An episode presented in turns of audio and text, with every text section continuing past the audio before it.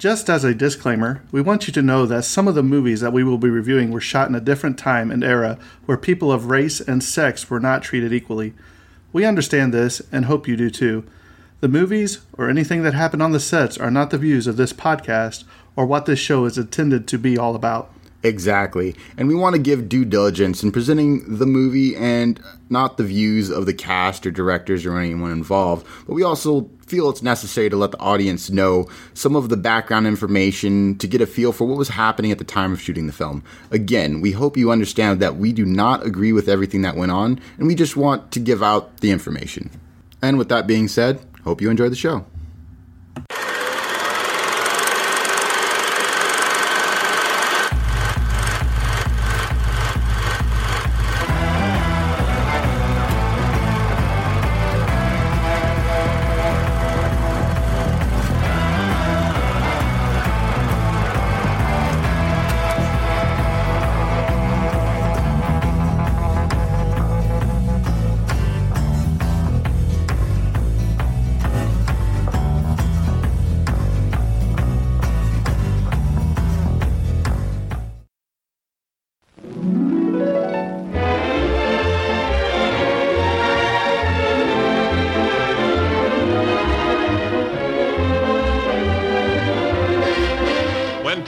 Romantic go-getting guys are in love with a hard-to-get girl, the wedding march is sure going to be paced by the battle hymn of the Republic.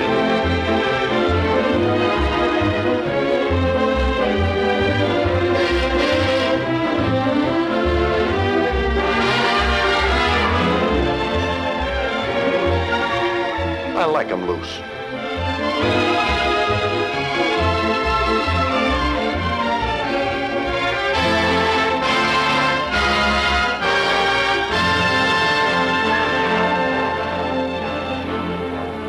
And what an... Oh, now. Have a wife? Connie, I've loved you for a long time. Connie, I think Carl is just about one of the nicest fellows I could ever hope to meet. But I think you ought to marry me. You know a man named Steve Mason? What's the matter? Did something happen to him? He's down at the precinct in a lot of trouble. He claims you might be able to clear it up. The romantic relationships of the parties involved have nothing to do with this case. You've got nothing but the weakest kind of circumstantial evidence. What's he got to do with this anyway? He's my attorney. Well, he's my fiancé. We're to be married New Year's Day. And what were you doing in the park with this guy 8 o'clock Christmas morning?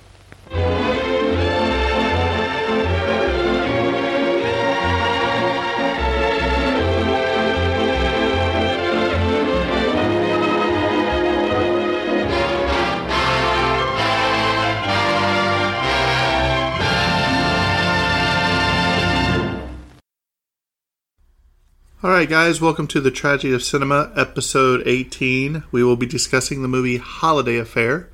I am your host, Jimbo, and Terrence has been down for the last couple days with a migraine, so he's not going to be here today, so I'm going to do this solo.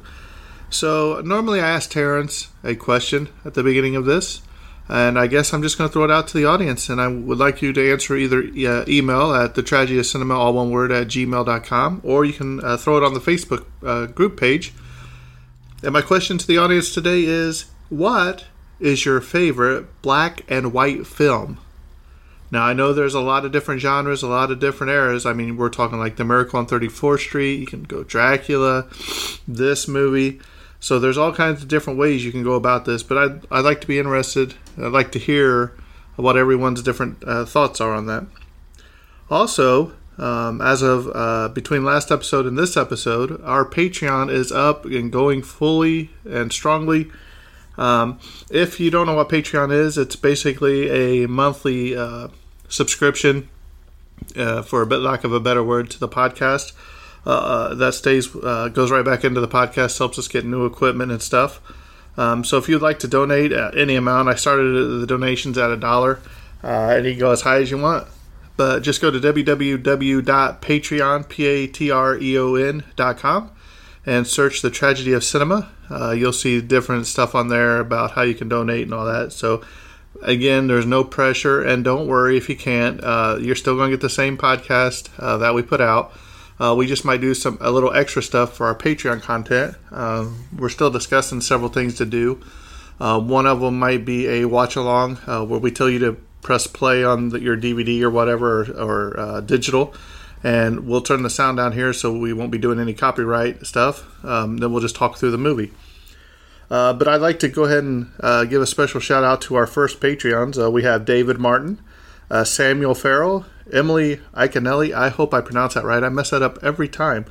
And Patrick Goodnight. So thank you guys for being the first Patreon supporters of this show. Um, also, if you'd like to join our Facebook group page, uh, the Tragedy of Cinema podcast group, um, just you're going to have to answer a security question to actually get into the group, and the answer is either Jimbo or Terrence. Um, if you can't get in, get a hold of me or Terrence, uh, Samuel Farrell, or our new administrator, Laura Martin, and we can slide you guys in. Also, if you would like to leave us a review, uh, we had one review this week. I'm getting ready to read it. And that review was from Magic Man 1998. He gave us five stars. Uh, great listen. Fantastic podcast, great banner between Jimbo and Terrence. Never get boring and held my attention. All in all, can't wait for more. But I'm never going to sign that token. Update, he signed the token. That's an inside joke between me and him. So he signed it, so we'll leave it at that. And also, if you have a question or a suggestion about a movie or would like to be a guest on the show, email me at the tragedy of cinema at gmail.com and we'll see what we can do for you to get you on here. And also, we have new listeners. We have new listeners in India. So I believe we're up to 12 different countries. So that's pretty cool. So, with that being said, we're going to jump right into this. It's a shorter one, and it's not really a major one. And I know Terrence wouldn't have time to watch this movie anyway, um, but it was requested a long time ago. And uh, so I'm going to jump right into it. It's a fantastic movie. Uh, it is Holiday Affair. The release date was December 24th, 1949. Directed by Don Hartman.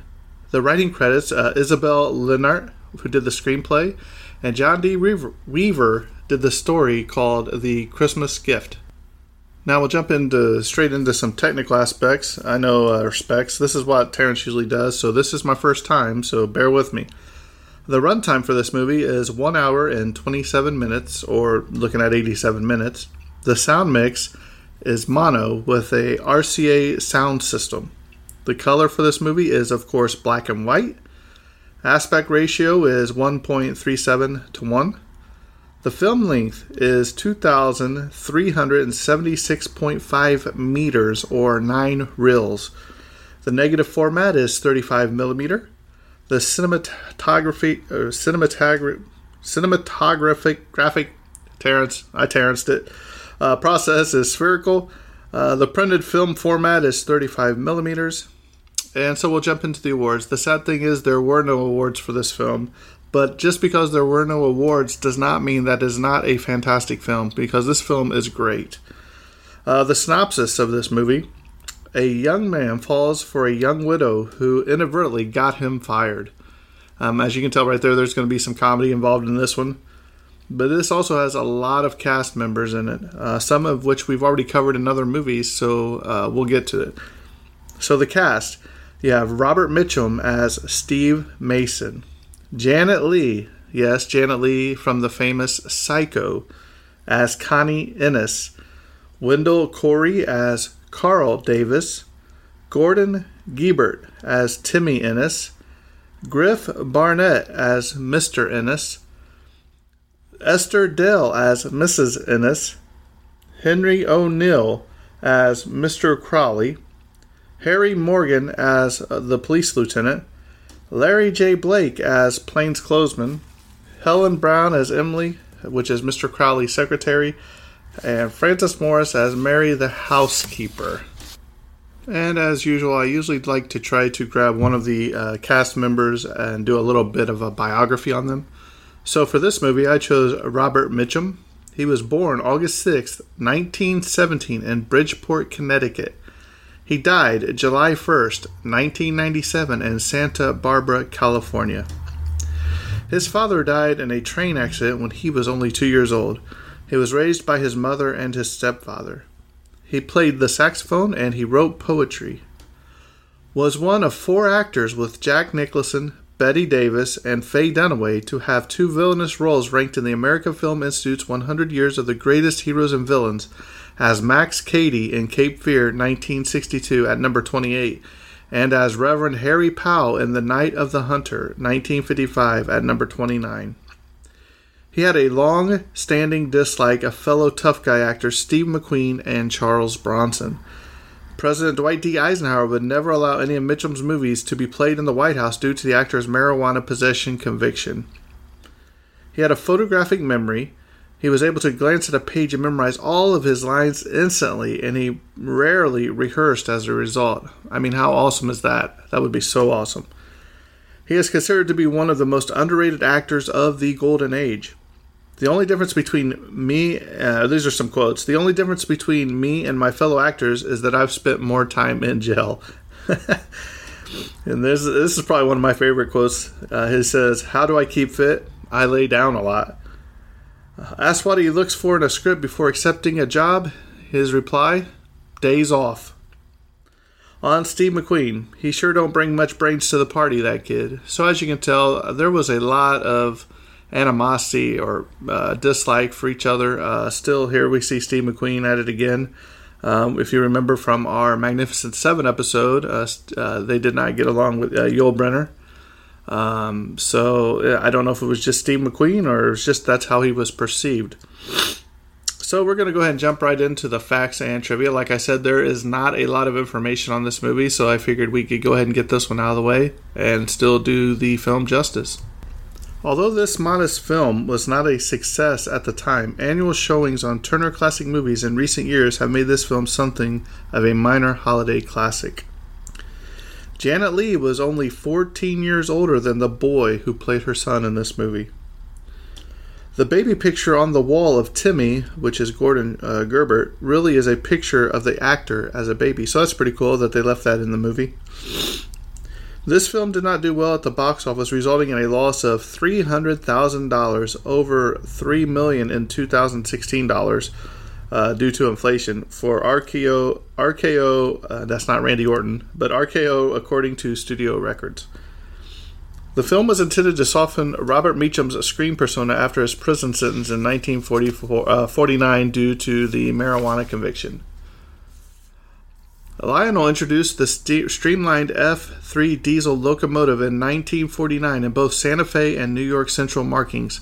However, they did not offer the streamlined aluminum passenger cars to go with them until 1952. The toy train in the movie uses the old style Madison cars, a holdover from their pre war line. Lux Radio Theater broadcast a 60 minute radio adaptation of the movie on December 18th 1950 with Robert Mitchum and Gordon Gebert, Gebert reprising their film roles. In the kitchen scene, Mitchum gives Leigh, uh, Leigh sorry, a Merry Christmas kiss. Janet Leigh was to say later, the expression that is on my face of being overwhelmed was for real. Mitchum was later to say, I wanted to make the kiss memorable, as though the characters were never going to see each other again. The perks of being an actor are, at times, not too bad. Uh, producer and director Don Hartman makes a cameo appearance as a man leaving a phone booth. The address of the rooming house where Robert Mitchum's character is living at the end of the film, given as number 137 Christopher Street, is the address for the entrance for the Port Authority Trans Hudson Rapid Transit System serving Newark, Harrison, Hoboken, and Jersey City in metropolitan northern New Jersey, as well as lower and midtown Manhattan the address, which has been there since 1912, may have been chosen by the producers since it's not an actual residential address. Crowley's was a real department store chain in Detroit and the suburbs of Detroit. The store was founded in 1909 by the Crowley family. Early on, it was known as Crowley Milner. The first store was a large multi story building in downtown Detroit where there were rivals to the other large department stores in Detroit, J.L. Hudson. Crowleys and Hudsons always spent lavishly on their holiday uh, holiday to decorate their stores and put on Thanksgiving and Christmas parades. But stores grew a great deal until the 1970s when Crowley's closed its downtown store for good. The suburban locations did well, and the family elected to sell the company in 1985. The Crowley's name remi- remained in the Detroit area, going through ups and downs until the 1990s. You know, that reminds me, um, with that fact, that um, downtown Indianapolis, I remember going down as a kid downtown, and my parents taking me, and uh, there was the decorations of some of those stores um, are still stuck in my mind. Uh, I can't remember the exact name of which store it was, um, but I remember going inside, you know, just the window decorations by itself. But you would go inside and uh, you would get to ride the train to go see Santa Claus. And you got in this little train and it drove you all the way back through basically to the North Pole. And you would get to go see and sit on Santa's lap, get your picture taken. And not only that, but I remember riding the escalators upstairs and you would go up there and you would decorate your own Christmas cookie and you would color pictures. Um, something you don't see a lot of of today. Um, I kind of miss that. Those of you that live in the Indianapolis area, I'm sure you know what I'm talking about. Maybe some of the listeners in your town have had some same uh, the sim- similar uh, circumstances. Um, if you do, drop us a line on Facebook or uh, an uh, email, and I'll read them on the air if you guys have some of those fond memories like I do. So just thought I'd throw that out there from a personal experience. Um, the opening credits, the characters and events depicted in this photo play are fictional. Any similarity to actual persons, living or dead, is purely coincidental. And that's a famous uh, saying most of the times, whether you read a book or they sneak it in the movies. Um, sometimes they're in the end credits. If you stick around long enough and you're reading along, um, they'll throw that in there. Um, so now we're going to talk about a few movie mistakes, and we're almost done. There's, like I said, there's not a lot uh, about on this movie. Uh, when Timmy opens the box containing the train set uh, his mother buys, he quickly rewraps the box, leaving a small amount of the tissue paper hanging on the outside of the box. In the next scene, the paper is not hanging outside of the box. When Connie brings the gift wrap box with the train set from her bedroom to the living room, she places the box on a table next to the wall with the ribbon on the box parallel to that wall. In the next shot, the ribbon is perpendicular to the wall. Uh, at the dinner table, uh, after Mr. or sorry, Mrs. Ellis uh, makes a remark about Steve's tie, he pulls it out from inside his coat and holds it in his hand. When the camera cuts to a close up of Steve, the tie is tucked back inside his coat. The film appears to take place in New York City, but the store that Robert Mitchum works at is Crowley's, which was only in uh, downtown Detroit. When Wendell Corey and Janet Leigh are dining out, Corey requests two martinis, one with two olives. When the martinis arrive, Corey's martini obviously has one olive, and it appears Leigh's martini also only has one olive. And lastly, when Timmy is taking everyone's picture at dinner with his new camera, there is no flash bulb in the flash. None of the pictures would have came out. So there you have it, Holiday Affair. Um, if you haven't seen this movie, give it a ch- uh, check. Uh, check it out. Uh, it's really well done, um, especially when they're fighting over um, those of you that have seen it, you know what I'm talking about. There is some moments in this movie that stick with you, and it has kind of become a holiday classic in recent recent years. So we're you know we're turning the corner. It's just now August, so we're getting into that holiday season coming up. So give, maybe give this one a check out this year. Um, I told you the next time we record we were going to do The Godfather. Um, that I didn't want to do that without Terrence because that is a big one and I know he these are some of these uh, sl- slower movies like this. He doesn't mind because he, he's not going to have time to watch all of these. Um, so I've got a couple more of these I might throw out there when he's not available. Um, so yes, Sam Sam Farrell, uh, we will be doing your Godfather the next time Terrence is available. Um, also, um, I did a couple of interviews for podcast the podcast. Uh, one is when we do The Godfather, you will actually get to hear Sam Farrell discussing The Godfather. His knowledge on that movie is unbelievable. Um, so we talked about a half hour for that. Also, coming up for a special uh, request all the way over from Australia will be Star Trek First Contact.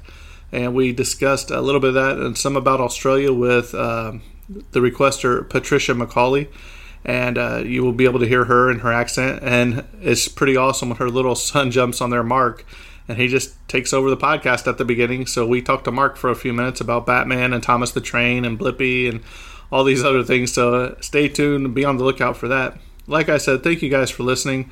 Um, I didn't want it to be another week where we didn't put anything out, so I'm trying to put out some of the lesser known movies that are still very good that you would see and that Terrence wouldn't have the time to see. So I have seen this movie. It's very good. Um, if you like holiday movies and love stories and all that, um, check it out. Uh, thanks again. Uh, if you haven't left us a review, uh, go to iTunes. Uh, and while I'm talking about that, if you haven't left us a review, please leave us a review on iTunes because that's the quickest way for us to move up in the charts. But also, if you're in a, a different country, I discovered this week that I cannot see the reviews that you guys have left. So if somebody is over in Spain or France or Britain, um, I have somebody in Australia that's going to be keeping an eye out. Uh, please email those to me. I'd like to read them on the air, but I just do not have visibility to them. So if you can send those to the tragedy of cinema at gmail.com, I will read those on the air. And I don't want to forget about everybody. So thanks to all our listeners. Um, it's been fun. It's a hobby. I enjoy it, uh, even though it's a lot of hard work at times. And uh, it's it's worth it, I think. Uh, so we enjoy doing it. So sorry this is a shorter episode, but like I said, some of these movies there is just not enough time or not enough information uh, for these movies that, uh, but they still should be talked about and they still should be seen at least once. So with that being said, I think that's a wrap on this episode and cut.